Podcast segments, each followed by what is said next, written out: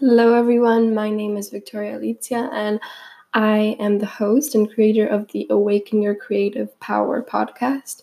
Today is episode two, and I would like to speak to you about how to avoid total creative burnout.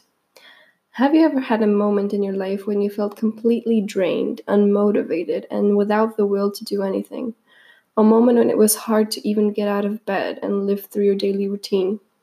I think all of us experience this at least once. So, what can we do in this moment of total exploitation?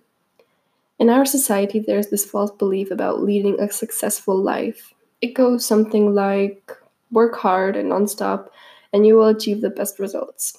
In my experience, this way of thinking no longer serves us.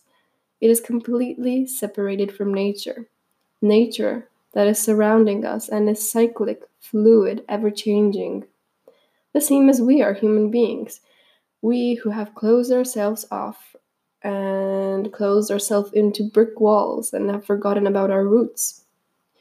You will achieve harmony in your creative life the same way our planet does it. Balance, inhale, exhale, the light of day and darkness of the night. Imagine for a moment that you are observing planet Earth from a distance, from the cosmos.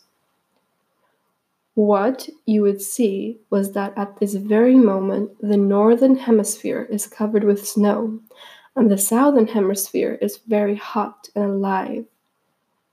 One half is resting, and the other half is vibrant with life, working intensely to give fruits. So ask yourself when is your time for resting? For complete quietness.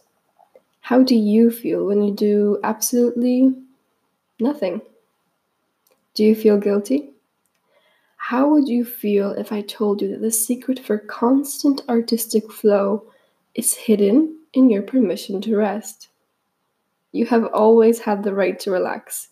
The moment you were born on a planet that in its nature is cyclic, Make sure that you will always allow yourself some time during the week when you don't have any specific plan.